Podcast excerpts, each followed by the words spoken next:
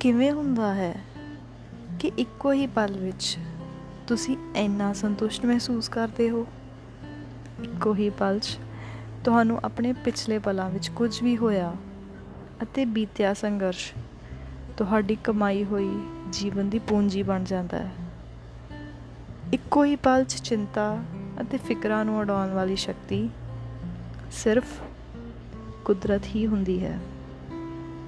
ਮਿਹਨਤ ਅਤੇ ਇਕਾਗਰਚਿਤ ਹੋ ਕੇ ਕੀਤਾ ਕੋਈ ਵੀ ਕੰਮ, ਤੁਹਾਡੇ ਜੀਵਨ ਵਿੱਚ ਤੁਹਾਨੂੰ ਕਦੀ ਵੀ ਪਛਤਾਉਣ ਨਹੀਂ ਦੇਵੇਗਾ। ਇਸ ਗੱਲ ਦਾ ਮੈਨੂੰ ਪੁਰਜ਼ੋਰ ਵਿਸ਼ਵਾਸ ਹੈ।